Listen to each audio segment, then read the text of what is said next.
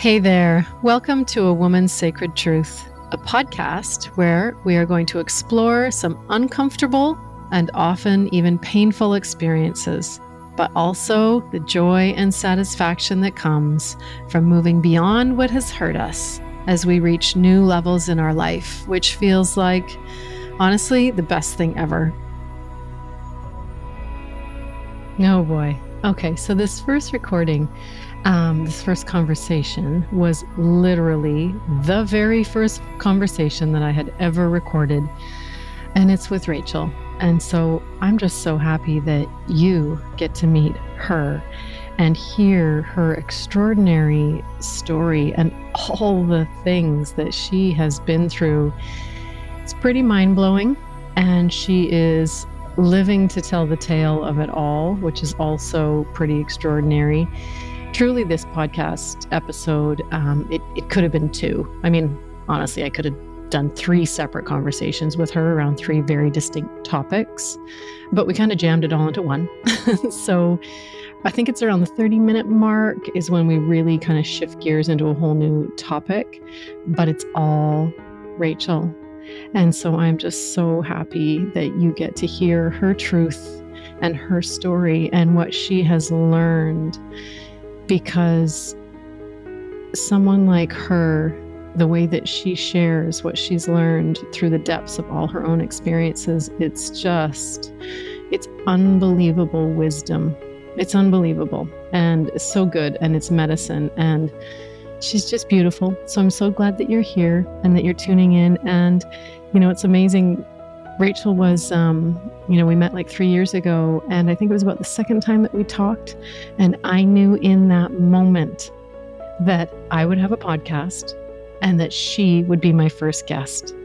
And so it's pretty magical that this has come to be. And here we are, and here you are with us. And so enjoy.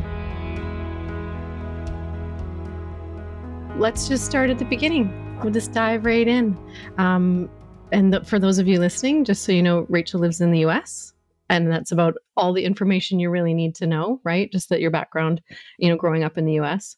But why don't you share with us, Rachel, just a little bit about your childhood and those initial formative experiences of yours and just some of the things that you went through in your early days now that we know because you're 37 how that has um, affected you and shaped you I don't know if it would be helpful, but you and I met three years ago, just to give people a little background on how Meiyan and I know one another.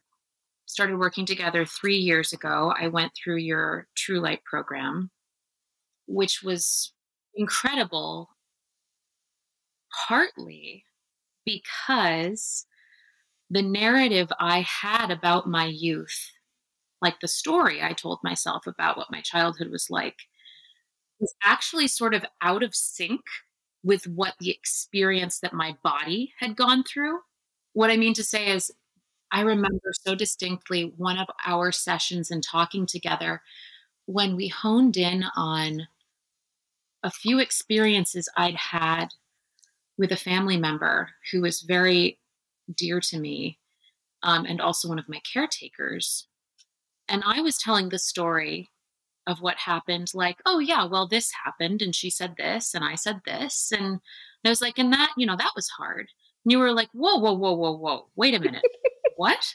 That's just one conversation that we had and that conversation really understanding that at that age to hear language about my body to hear language about what was good and what was bad about my body, what was good and what was bad about my impulses.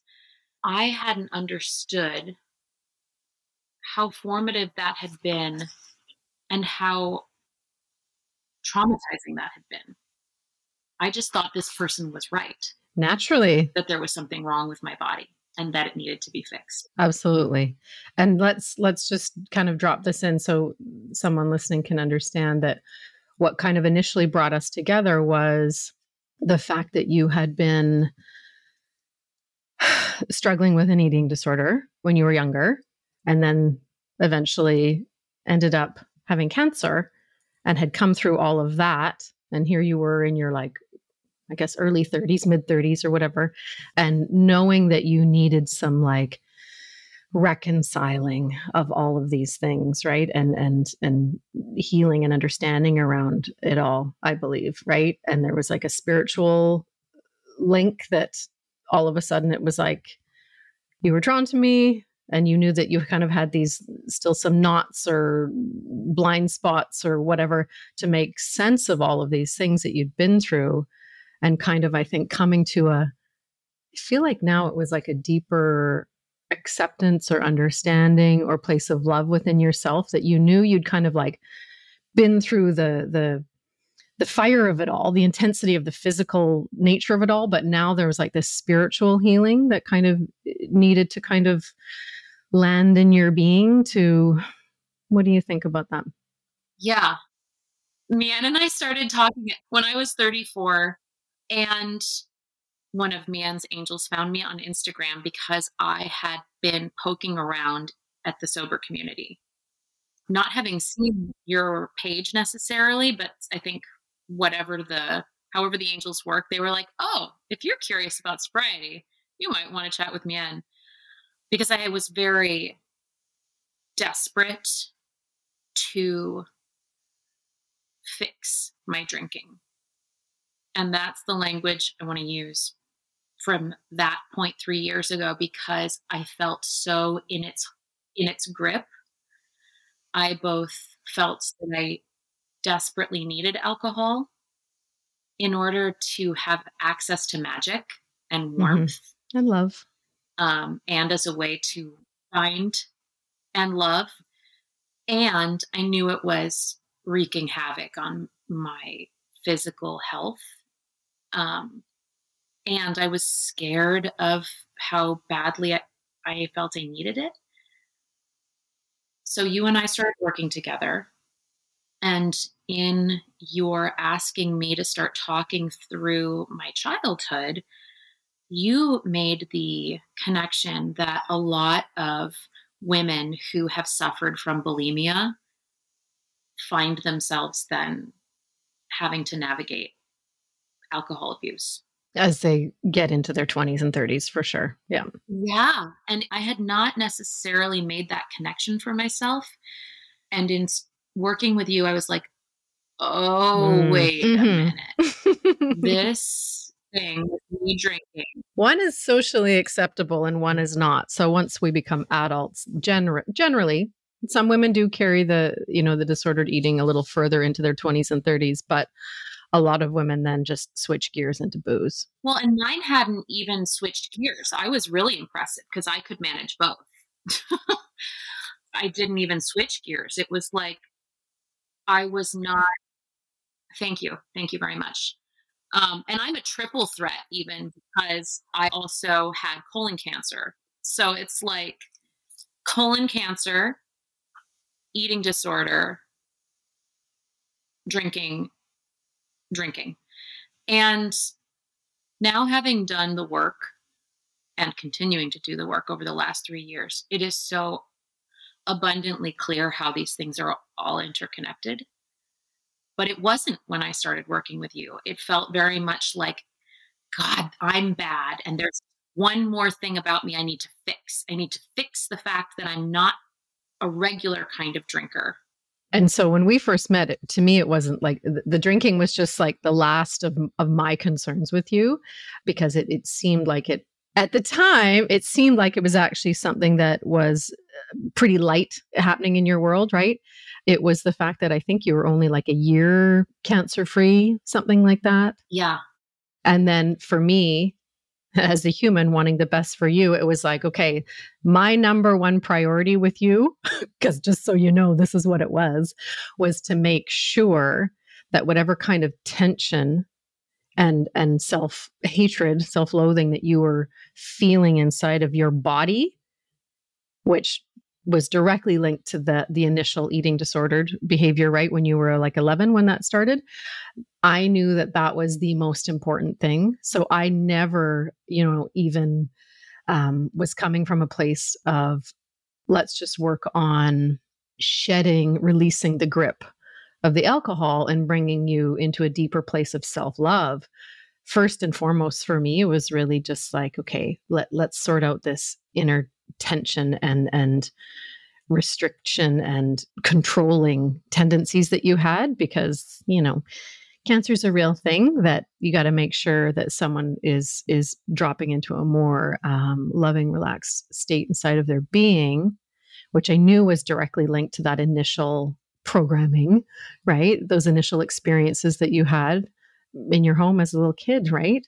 And the drinking was just like the band aid that you were still trying to slap on. But I knew that that would eventually fall away, which is why we've been chatting again in these last few weeks to kind of like almost tidy up those last little bits of like feeling unloved for women for sure. And I know this from per- personal experience. Like once we get into our 30s, it's like whatever remnants of of our childhood where we're not feeling fully loved and fully accepted just as we are. And so that's when we dropped into that core wound of yours, feeling rejected in some way, knowing that that's why alcohol was kind of starting to slip back in again because it's such a, a well, it's a lie, but it like when we reach for that alcohol and we go and we have a drink and then another drink and the next day another one, it's like we're just grasping for love it's just a cry for love every single time, in my opinion, right? Just fill me with that sense of wholeness, which is the feeling of love in my being, right? And so having to do that all on our own, right? Welcome in our own love. Yeah. It's been such an amazing journey for you. Yeah. I mean, I, I, one that has consumed um, the majority of my time on earth so far. I had this experience of um, growing up in a home where where we weren't really hugged or touched, and where we also deliberately weren't told "I love you." Um, and I think that that was some wounded misinformation that my parents had gotten from their parents about well we don't want to say it because then that kind of diminishes its value and so i grew up in an environment where I felt cared for and respected and appreciated, but where I didn't get warm fuzzies because I didn't get any words of affirmation like I love you and I I wasn't getting snuggled. Um, and so I learned really early on, oh, but food makes me feel warm mm-hmm. and full. Yeah. Just that little thing you just said there, it's this energy of restriction. We're going to restrict the caregivers, parents, grandparents, this is just how it was done for survival. Scarcity. It's scarcity and it's it's it's a way to survive that they deemed the best way to survive, right? Is to behave this way, think this way, act this way. But there's a lot of restrictions, right? And so that restricted energy of like withholding and things are tight and you know, this, this, that energy of restriction, that was just like, you know, it was just putting your inner world into a straitjacket. That's what it felt like for you. Yeah. And you just wanting to feel filled with love and warmth and goodness, as most children do, especially sensitive women. fill me up, right? Fill me up with love, fill me up with the hugs, fill me up with something, right? Allow me to just expand and breathe and feel full because that makes you feel warm and lovely, right? Those warm fuzzies, which we all love as children. And when you don't get that and you got restriction, naturally you figured out a wonderful way that works initially to manipulate food and play with all of that. Well, and that's the thing. I mean, the the word restriction, I learned restriction so thoroughly and I also learned that if I restricted, if I restricted the food, if I restricted my emotional reactions, if I stayed small, I got more love. So that meaning I got praise for looking a certain way. I got the attention of girls and boys in school all of a sudden. If I stayed small, I got at least some doses of love that I was looking for. And when I was big, it felt like a barren wasteland.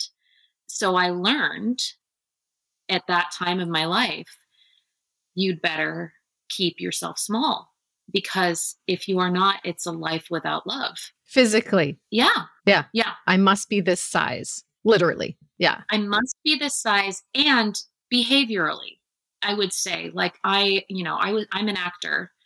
I'm I'm not acting anymore, but I'm an actor, I'm a singer, I'm a big giant feeler.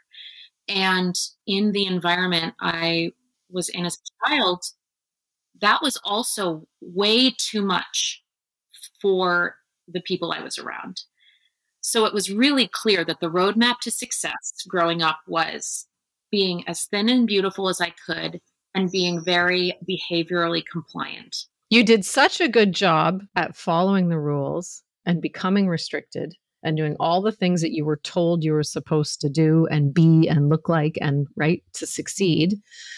And you were manipulating food and dealing with that, which is heartbreaking, right? This whole time, it's just soul crushing, but you're actually getting the results that you know your parents and caregivers and etc are telling you you need to do and then eventually the toll that this takes on your inner body physically holding on to those restrictions and tension and the negative chatter right because of all that you know in my opinion that's exactly what led to your type of cancer that you ended up having to deal with. Well and i think that that is part of the truth you know restricting was part of my experience but ultimately what i what i struggled with most severely was bulimia. And the thing about bulimia is that there's so much shame.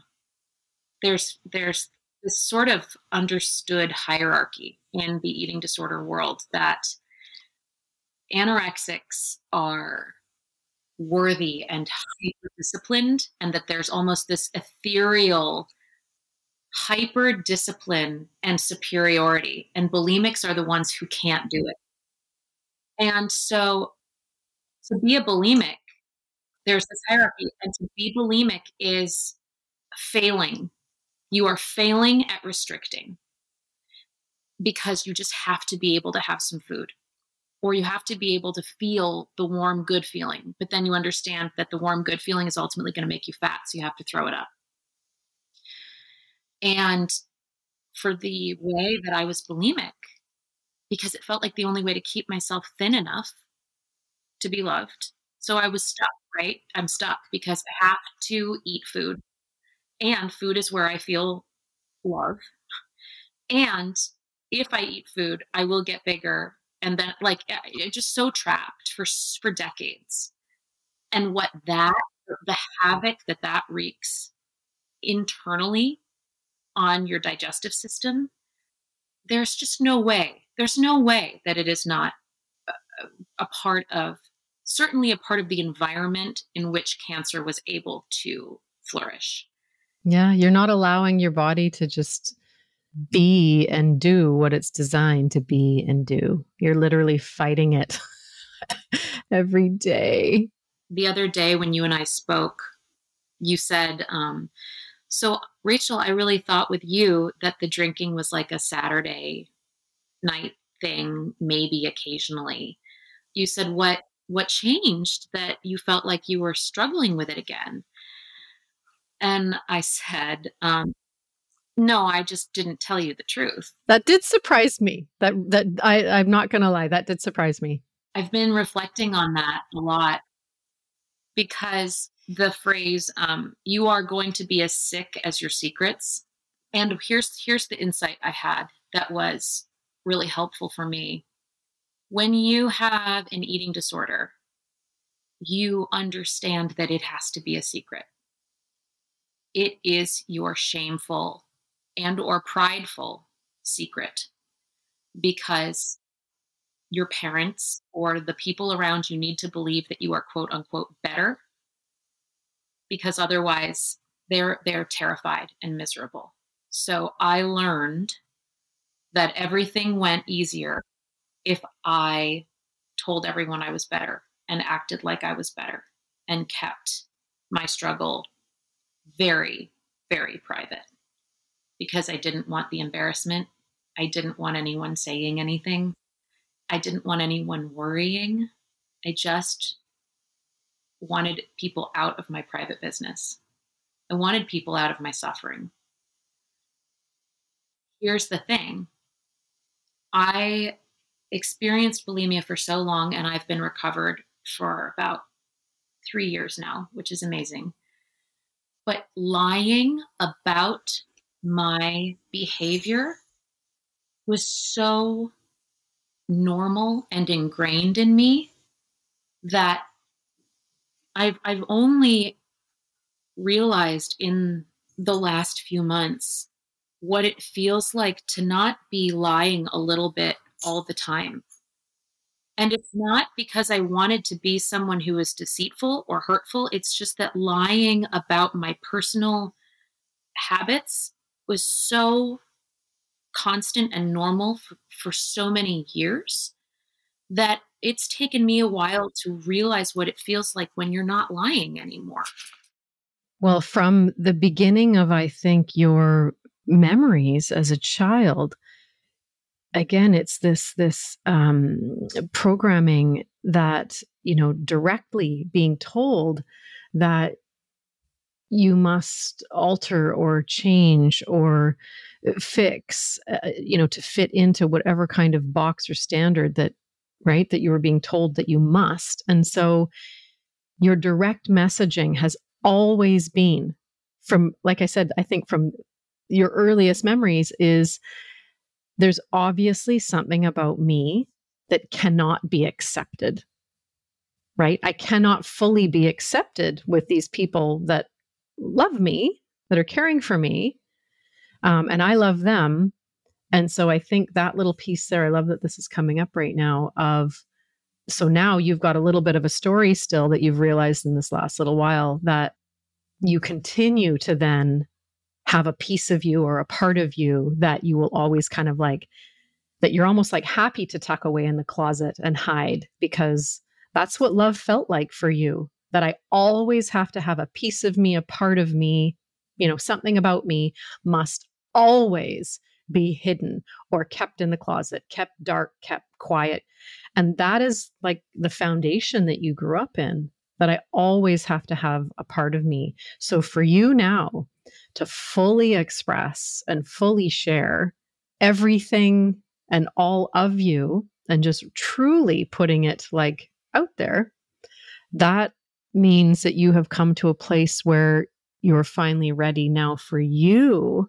Doesn't matter what anybody else likes or doesn't like or says or doesn't, you know, says change this. Do it's like whatever. That's your opinion. That's fine, right? Mm-hmm. That's just your projection and your opinions and judgment. Doesn't even matter anymore. I'm finally ready now to love all of me, warts and all. Like it's just who I am, and it's what I've done to cope, right, and to self-soothe. And this is just the best I've been doing because everybody's doing their best always always. And so if this has just been my best, then I need to now love all of me. the parts, even that I'm like, I kind of wish that wasn't a part of my story or a part of my behaviors. It's okay because we really all have been doing our best. And that's why we did it, just to cope and feel better and feel good. So let's love all of those icky parts and not judge them, right? and not deem them as bad or less than or whatever, or where on the hierarchy of, you know, oh, I use this coping strategy instead of that one. That was still my best. So, how about I just love it and not rank it or judge it? It's all beautiful because it's all a part of you. All of it. So, this is coming to this place of acceptance. And so even just recently as this summer, this you know, just a few months ago for you to to share with me that actually I'm drinking too much. Like I'm back in that place, right? Even though we did all of that other work. And so to come to this place now, and this is where you're finally ready now to welcome in and accept your fully all of your own love. All the dark, icky bits, all the wonderful parts, but all of it, my whole story, my whole experience, no matter what. And there's such a um, peace to be found in in that acceptance. Something else that occurred to me after we'd spoken most recently, we were talking about, um, you know, love and where we get it, or maybe where we didn't get it. And I was thinking about I thought about cancer as something so often. Um, so people know I had stage three colon cancer that then metastasized to my liver and was stage four. And if you don't know anything about cancer, there are only four stages of cancer. And the numbers for people with stage four are are bad. They're bad. And I am in living defiance of those statistics and very grateful for it. But here's what I want to say about some awareness I've had about cancer recently. I've thought of cancer as the thought I brought upon myself through my sins. Here's another thing I realized recently, though. I have never felt more loved and cherished from my family than when I got cancer. And if the universe needed me to feel all of the giant, juicy, desperate love that my family has for me, they couldn't the universe couldn't have handed me something that gave me more constant reassurance that I was so needed and so cherished and so loved and so worth fighting for. So, like, holy cow. Wow. It's such a gift. I, I, I'm right. so uncomfortable. It's like you got everything you had ever wanted and needed. Isn't that a terrible thing to say out loud?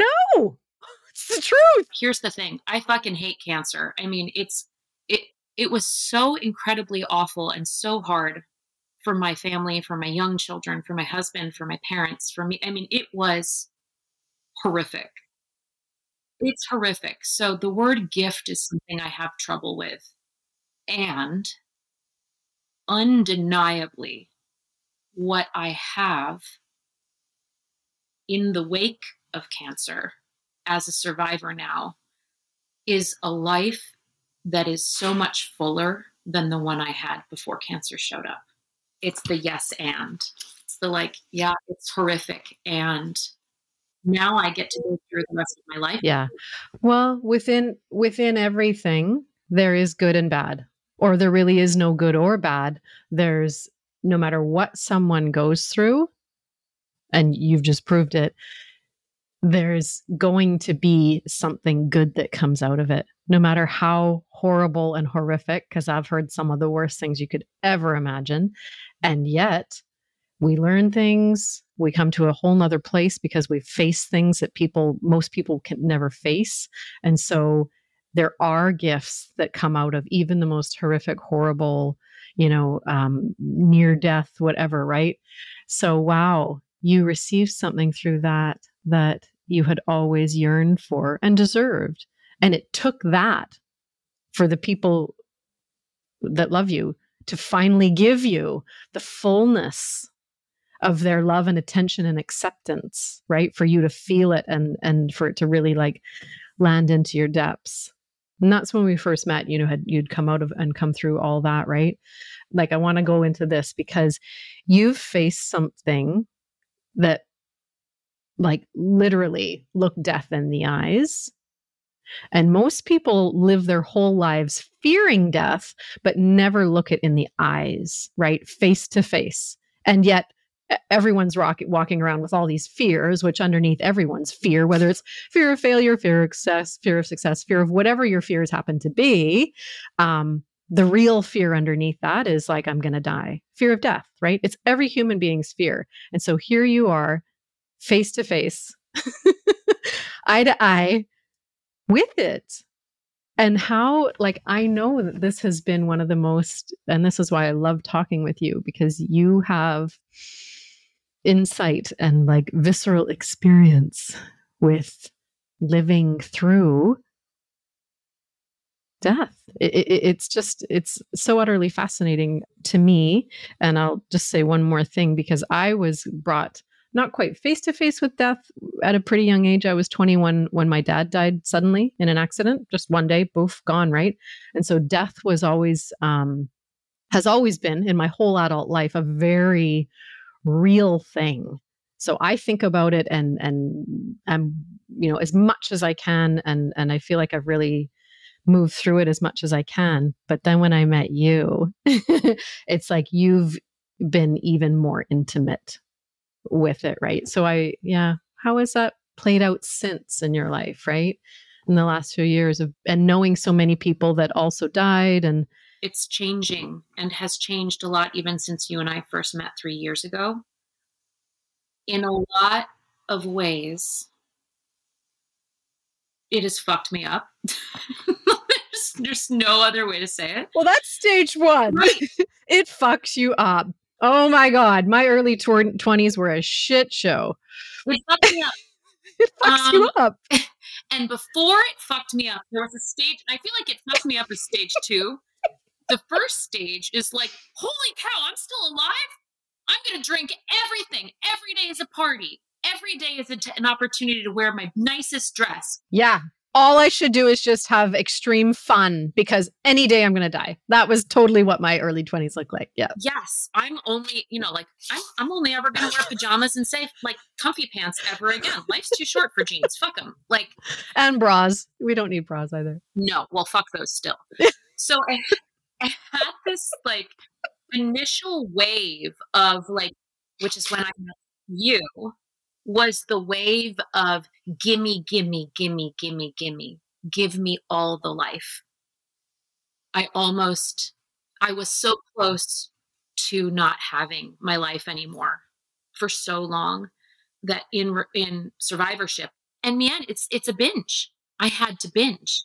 I had to binge my own life and i at that point you just wanted to like squeeze the juice out of every second? I did. I had to binge my own life because what if because scarcity because what if it's gone what if my cancer comes back again?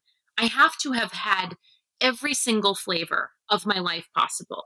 Yeah and i only have how many months? Right. Yeah. And so you binge i was Oof. binging on my own life although ironically for the first time no longer binging food um, because cancer was such a wake up call for me of like, you got to get this in check, sweetheart. You can't. Like the bulimia has to go. Yeah, forget that. After the binging phase, and of course they didn't end, end clearly. It was like the binging phase then entered the uh oh, I'm fucked up phase. Like all of a sudden I could not get on airplanes without having panic attacks. I still have trouble getting on airplanes.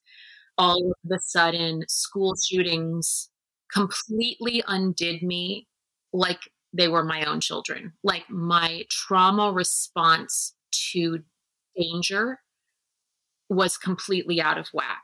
So it's almost like the, your fear of death really like gripped you in other ways. You were still just so fearful of death. I mean, getting on a plane is like, it's, you know, it's controlling and you're so afraid that we're going to crash and die. And so your control got really tight my need to control and my awareness of just my not awareness my deep internal knowing of just how quickly it can all be gone like you said about your dad. I was gripping i'm i was gripping my life so tight.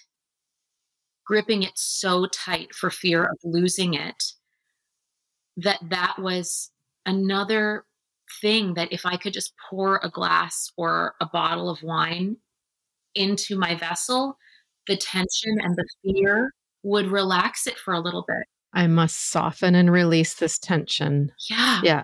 And this is your pattern, right? Is to get so tense and tight and restricted, right? Which then, yeah, controlling behavior, binging behavior. But yeah, it is not a fun place to feel that way in your own body and being and mind. So absolutely, the the the wine comes back in, right? To soften and soothe that. What is different for me now is that I'm three years out, a little over three years out from finishing treatment the last time. And I, I can feel that I'm starting to trust, that I'm in trust of my life in a way I haven't been. Let me put it this way it felt, it has felt before like my life being ripped away from me was so inevitable or so imminent that I couldn't afford to loosen up my grip a little bit. And so I would have to pour wine into myself in order to get some relief from the tension because I just did not believe that I was going to live. I'm still here. And I can afford to let go a little bit. And so the, the need for artificial relief has lessened. But now I have to feel all of the feelings of recognizing I have no control over any of this. Surrender is something I'm not great at and having to learn. It's one of the greatest illusions, right? To actually enjoy and be in the present moment because there are no guarantees. Whether it's, you know, being hit by a bus tomorrow or, you know, cancer in 2 years, like nothing's guaranteed here. So the most incredible way to honor your life and experience today in this moment is to relax.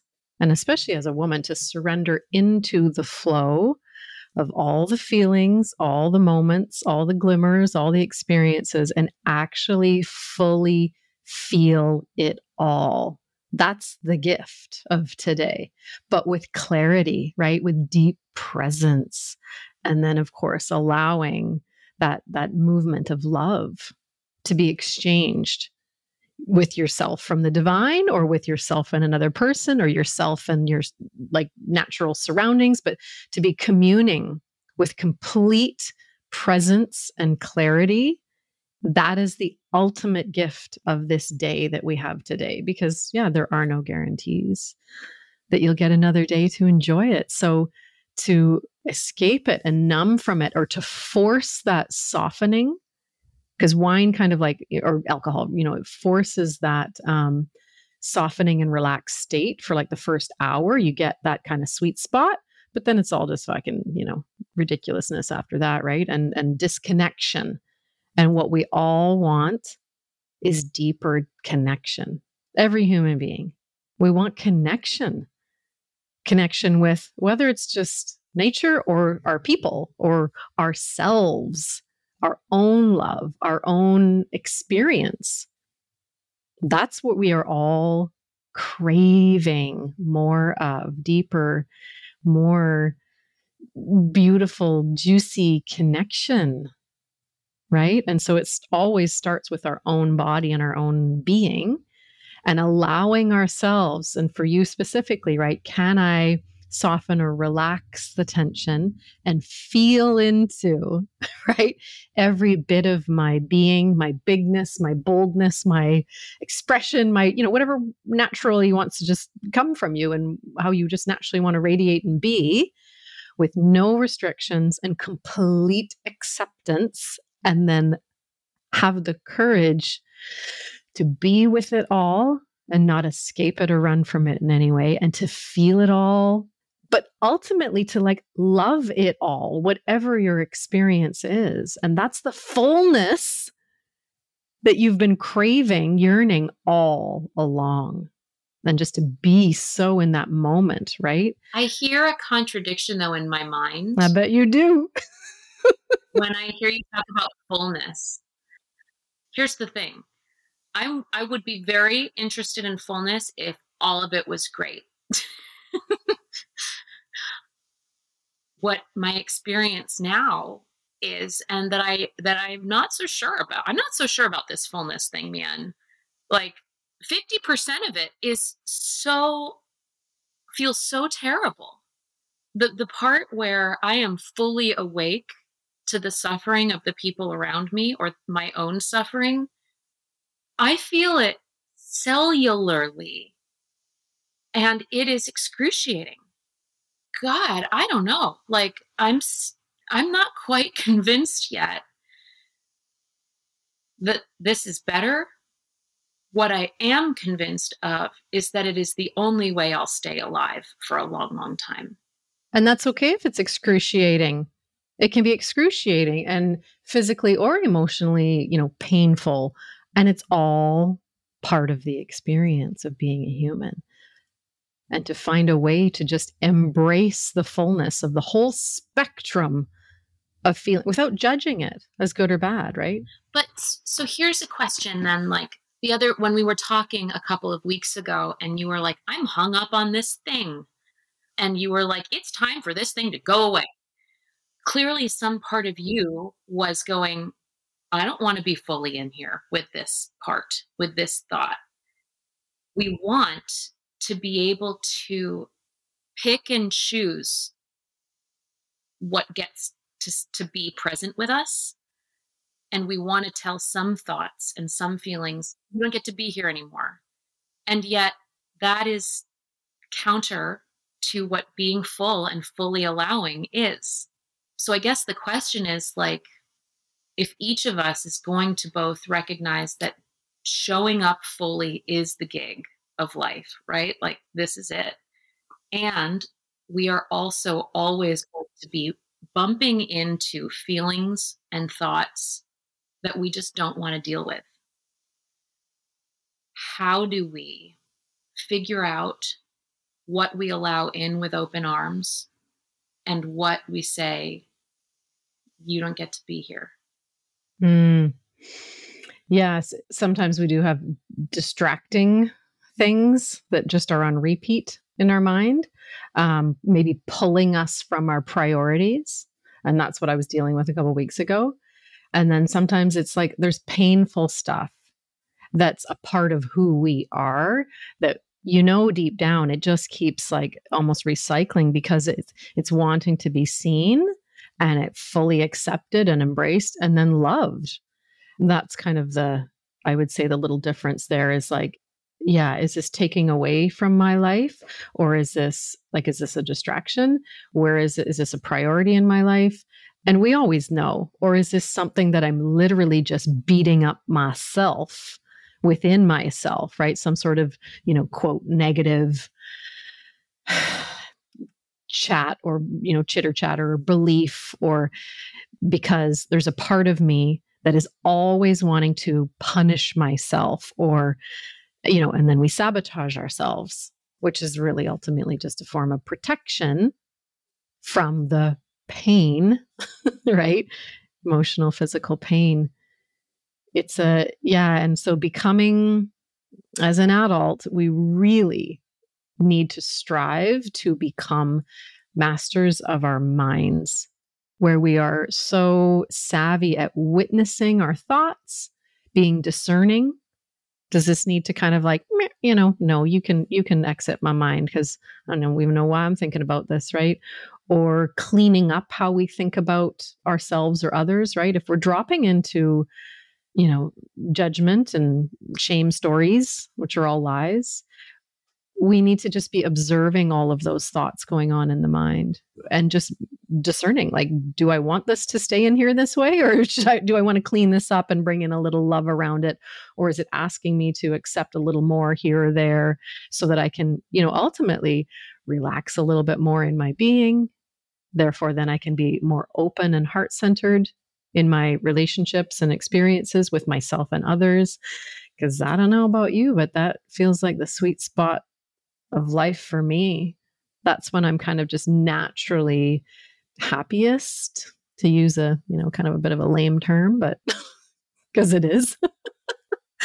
you know, just more in the more in the flow and always coming from more of a place of of love rather than fear and grasping or restricting or some sort of fear-based place, right? So just being really good at witnessing and observing our own mental chitter chatter and deciding I like this. I want to, sh- you know, you know, shape that up a little bit. Where can I bring in a little more love here, a little more positive, you know, positive kind of things that I want going through my mind, all in an effort so that as I move forward in my life, because this is where we're going, right? We're all moving forward every day.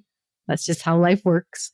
And so I don't want to be on a hamster wheel going round and round and round, same, same, same, same, same in three years from now or three months from now, just like, oh, repeat? Same? What? No. So you got to get off that hamster wheel. and so if we have recycling thoughts that we know don't really move us forward very well in our lives. So this is, you know, forward focused, having a, a, a, priorities in your life or a vision for your life, right? And making sure that how you think and feel, they're actually like lining up with that. And so you're moving forward in your life. So when you do become, you know, your next age, it's like, oh, there you get a little sense of like, I like the direction of my life. I want to be aiming somewhat upwards and forward. And so we have to be watching and and be careful around what we allow ourselves to think and feel. And if it keeps coming up, it it definitely wants to be seen, right? Reconciled, healed, more love brought into it or more understanding, right? And acceptance. It does. I think what it makes me aware of is that the true soul centered part of me speaks differently than you use the word chitter chatter. Like mm-hmm. when fear is talking, it's incessant, it's higher pitched, it happens more in my brain, and I hear it up in my head. When truth is talking, it's just a deep, gentle ringing. Yeah. They sound different and they come from different places. Here's the thing that I want to say about the ringing, though. I think we will often put lots of blocks in between ourselves and our truth if we know we can't afford to handle the truth yet.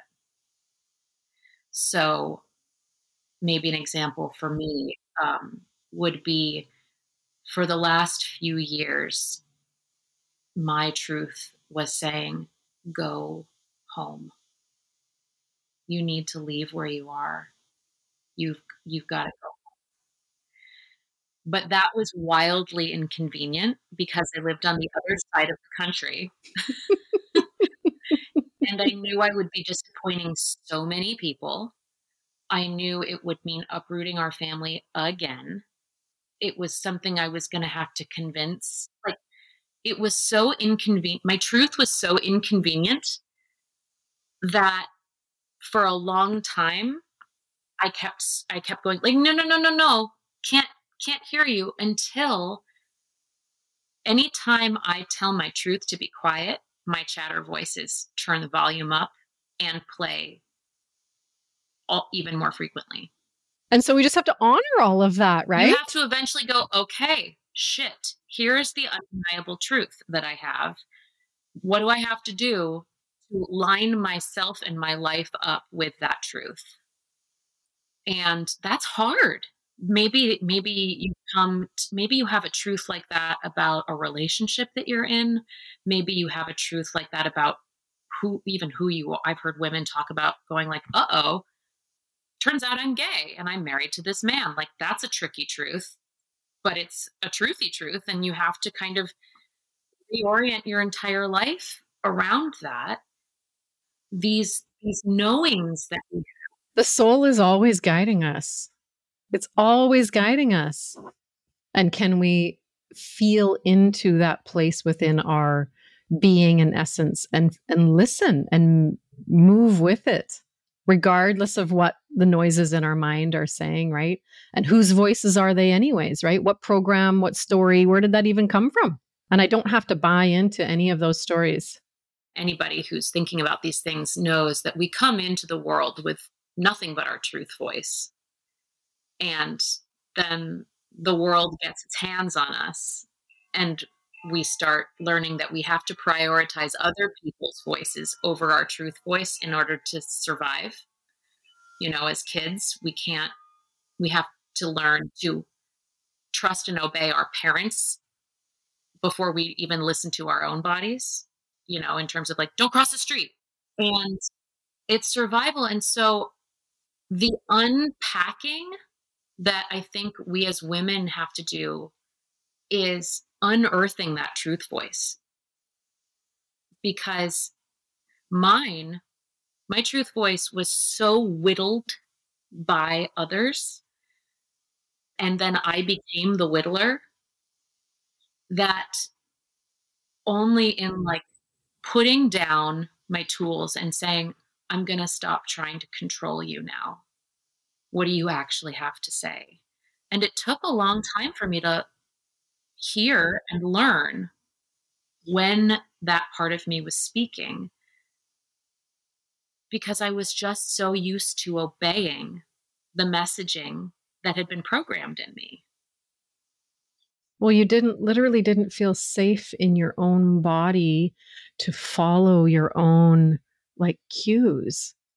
As children, we mm. have to follow, we have to fit in with our immediate family first and foremost. And then as we get a little bit older, it's what is society, friends, TV, you know, all that, you know, also telling us that we must, because if we don't fit in and follow these programs that are we're being told and sold, we're gonna like be shunned and die and be all alone and we're we're programmed for connection. So if we're gonna be connecting and be loved and accepted i have to follow all of these you know storylines or you know standards or whatever but it's like it's all just fucking made up. And so this is the beauty of finally being an adult when you can take total ownership over your reality and be the person that wants to come actually come through, right? So the ultimate I feel like the ultimate game that we're playing, it's just with ourselves and do we have the courage to completely love and accept all first of all all the ways that we contorted and tried an effort or shrunk or criticized ourselves or all the things first you have to accept all of that that you were like wow i bought into all this stuff and just kind of you know feels like i made a little bit of a mess of myself for a while right?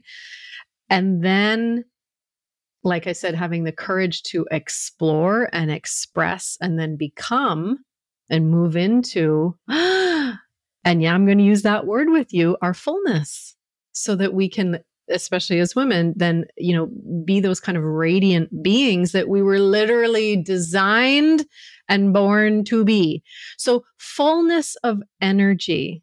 I don't want to have a full belly. It feels gross when I eat too much. Like that doesn't, I'm uncomfortable when I'm physically full. I don't mean that. Not that. Like that's uncomfortable. I mean the fullness of my being. No, I know, but I, I hang up around that word. Like the word fullness itself is like the back of my tongue. I want to like rub the back of my tongue. Like, yeah, you do because you feel it as a as a physical thing. I'm talking about it as a being thing. The energy of your being. How are you being? Are you being the fullest expression of yourself? Or are you restricting yourself?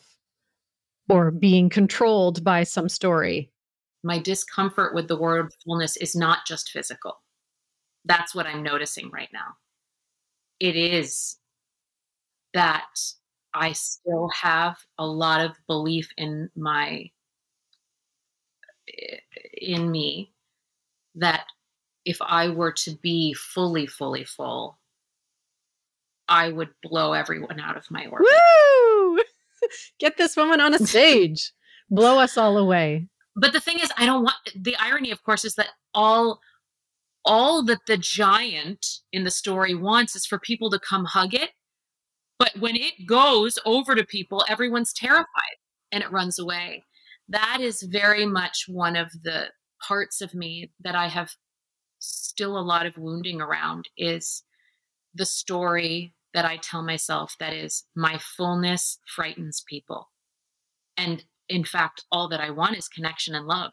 So don't scare people. You need to do the opposite. You need to draw people in. Who first or where did where do you have a memory or a feeling of actually like scaring someone away with your fullness?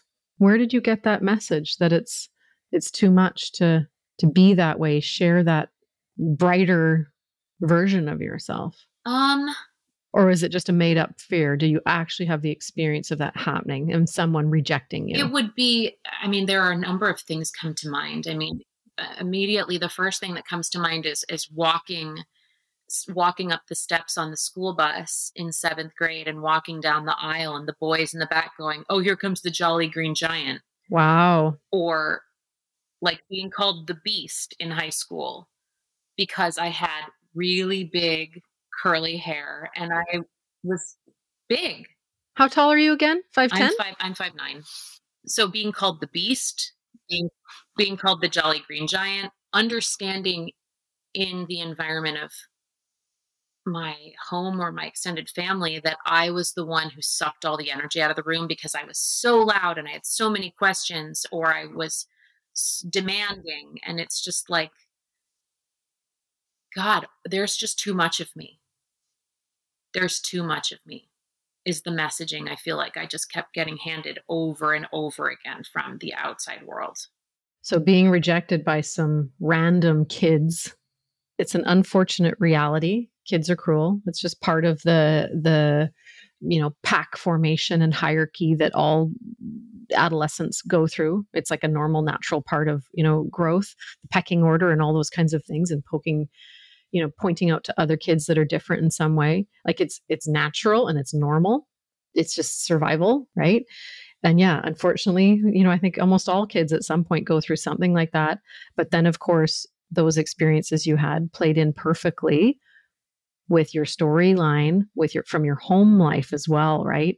So you were also getting that messaging from home that you should be more restricted in your size and everything about you right? Shrink restrict that kind of thing. And then these kids say those things. I mean, oof, right? And so now, as an adult, it's our job to truly, though, like just, it's all just someone else's projection with their negative, whatever, whatever, you know, you're different, or whatever. Okay, that's great. Yep, I am. And so now, as an adult, though, to fully embrace and accept, I am taller. I am bigger. I am more this, more that, more whatever than others. This is my gift. So it's not a negative.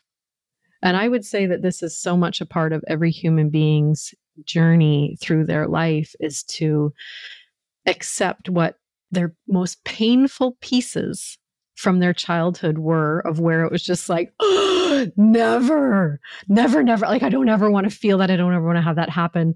And yet then you come full circle into your adulthood, into your mature, like, this is who I am, and I'm going to be all of it. Like, that is like one of the biggest goals in any human being's life.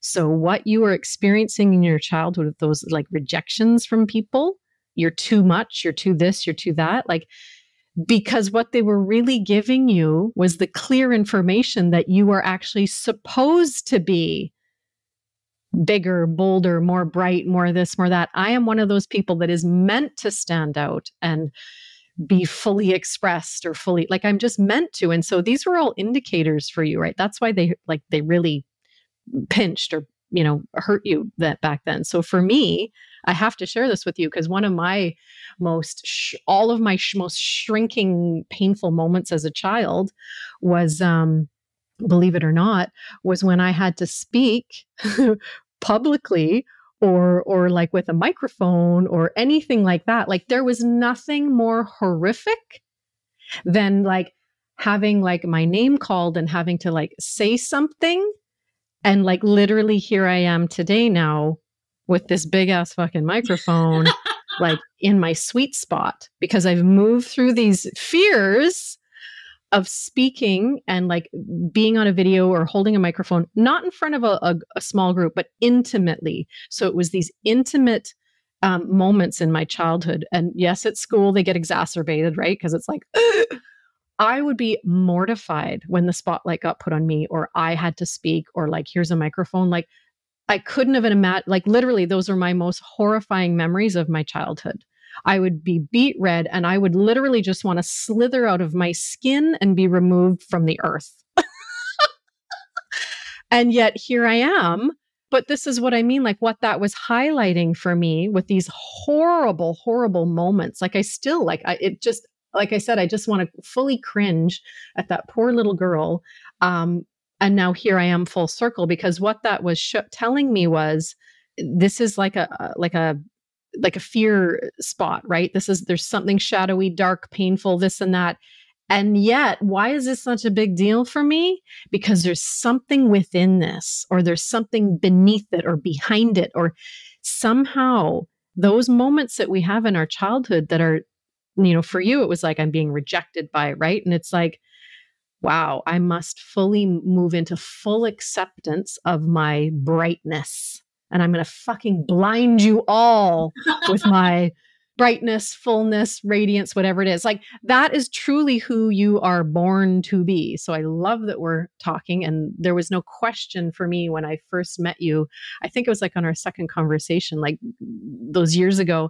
I knew in that moment that this moment would be happening mm-hmm. because your light needs to be brighter and shine more and share more and be bigger and bolder and all the things. And I knew that I needed to be with a microphone and sharing my voice and being in the spotlight this way, right? Even if, yeah, I know there's only be three people listening, but whatever. So, what I mean is, in our greatest pain, in our most mortifying moments, why does it hurt us so much or mortify us or, you know, embarrass us or whatever? Like, you just want to shrivel up and fucking disappear. Because in those painful moments is our greatest gold that can come from that. That's why it's happening to us in the first place, because you're never going to forget it. So there must be something in there that needs to be birthed through it. The thing I heard myself say when I just said, um, you know, that I'm too much, that there's too much of me. And then the, the quiet, that quiet ringing voice that we were talking about earlier for the I hadn't heard this ever before. This the voice said, "For whom?" You're too much for whom? Exactly. Those stupid boys at school, please. Well, and I mean, for me, it was like I'd always been taught you will get love when someone falls in love with you. That's when you'll feel like you're loved, and that's when you'll have enough. So it wasn't just the stupid boys at school. That was my whole that was going to be my only access point to feeling loved was if someone fell in love with me and chose me because those are the people who got kissed. Those are the people who got, who got hugged. They confirmed the story you'd been told. Right. But the part of me now that's saying, like, well, what if I'm too much? And the part goes, yeah, but for whom are you too much? And it's only for the people who I'm still scared of because I know that they're what it is is that they're not enough for me. Exactly. It is not that I am too much for them, although I might be. Yeah. It's that, yeah. God, you're just not enough for me. that's their loss. I am wanting to expand. And so I know as I expand in whatever form and right, I then be, uh, you know, kind of enter that next level of my existence, of my life. And guess what? There are people there who will meet me at that level with that expanded consciousness and love and embrace me at that level, right? Because there's always another level of expansion. And, you know, that's why we want to be getting in line with that aiming up kind of energy, that forward movement kind of energy, where growth and evolution is just naturally occurring. And we want to be in alignment with that and not playing down on those other levels where where there's just more people um, coming from a place of survival negativity fear. It's like mm, i never really fit there. I'm going to go to this more expanded level and let's see who's playing the game of life up there. Sounds more fun. Sounds more free, feels more free. It feels very much to me like not just going up because any tree that is going to grow up needs to also be growing down and out. And for me, it's going closer and closer to truth mm. feels like mm. a down thing. Love that. It feels like a sinking and like a rootedness. Yeah. Absolutely. That's how it is for especially for women. It is descending our energy or being or awareness into the more profound regions in our body heart womb and then yeah connecting literally with the energy of mother earth right to root us right into yeah all that is real and true into our truth so that then we can flourish in whatever way we are just born to so let me, I'm going to ask you a couple of questions now. I would love for you to share. so, because we're right, it's like the perfect uh, segue into this. So, share with me. So, take a minute or a moment just to like take a breath here, because I want you to just now either remember when or imagine into, but share with us when or where do you experience the greatest sense of freedom? I have two weird answers that surprised me in water and in a kitchen. Hmm. So like water like the ocean? No, no, no, I don't fuck with the ocean. The ocean's terrifying. There is no freedom in there. You will get eaten in the ocean. but in rivers and lakes and swimming pools and bathtubs, absolutely. That's where you experience your greatest sense of freedom. Just being connected with water. In the kitchen, I think it's because I feel kind of like an octopus with eight different tentacles and I can make things and I can create things and I can nourish both myself and I can smell things. And I, so in the kitchen and in water. And this is food related. So this is a big deal for you. Totally. Food is love. That's amazing. That makes me so happy to hear that for you with the kitchen and the creating food because it's, I mean, you're feeding your family now, right? You've got kids and that's really beautiful to hear that, that it's a, a place of freedom for you now after everything that you've, right? So you've come to a place of loving all of it, that it is nurturing and it is loving, and it's not a source of restriction or pain or suffering, right? That's beautiful. No wonder that. Okay. Next question. How or with whom do you feel the, the fullest sense of love in your being? What feels true is that I have different people in my life with whom different parts of me feel the most at home, but that actually, when I feel the deepest sense of love, I am alone and I am in nature. Or I am alone and I am in my clean house.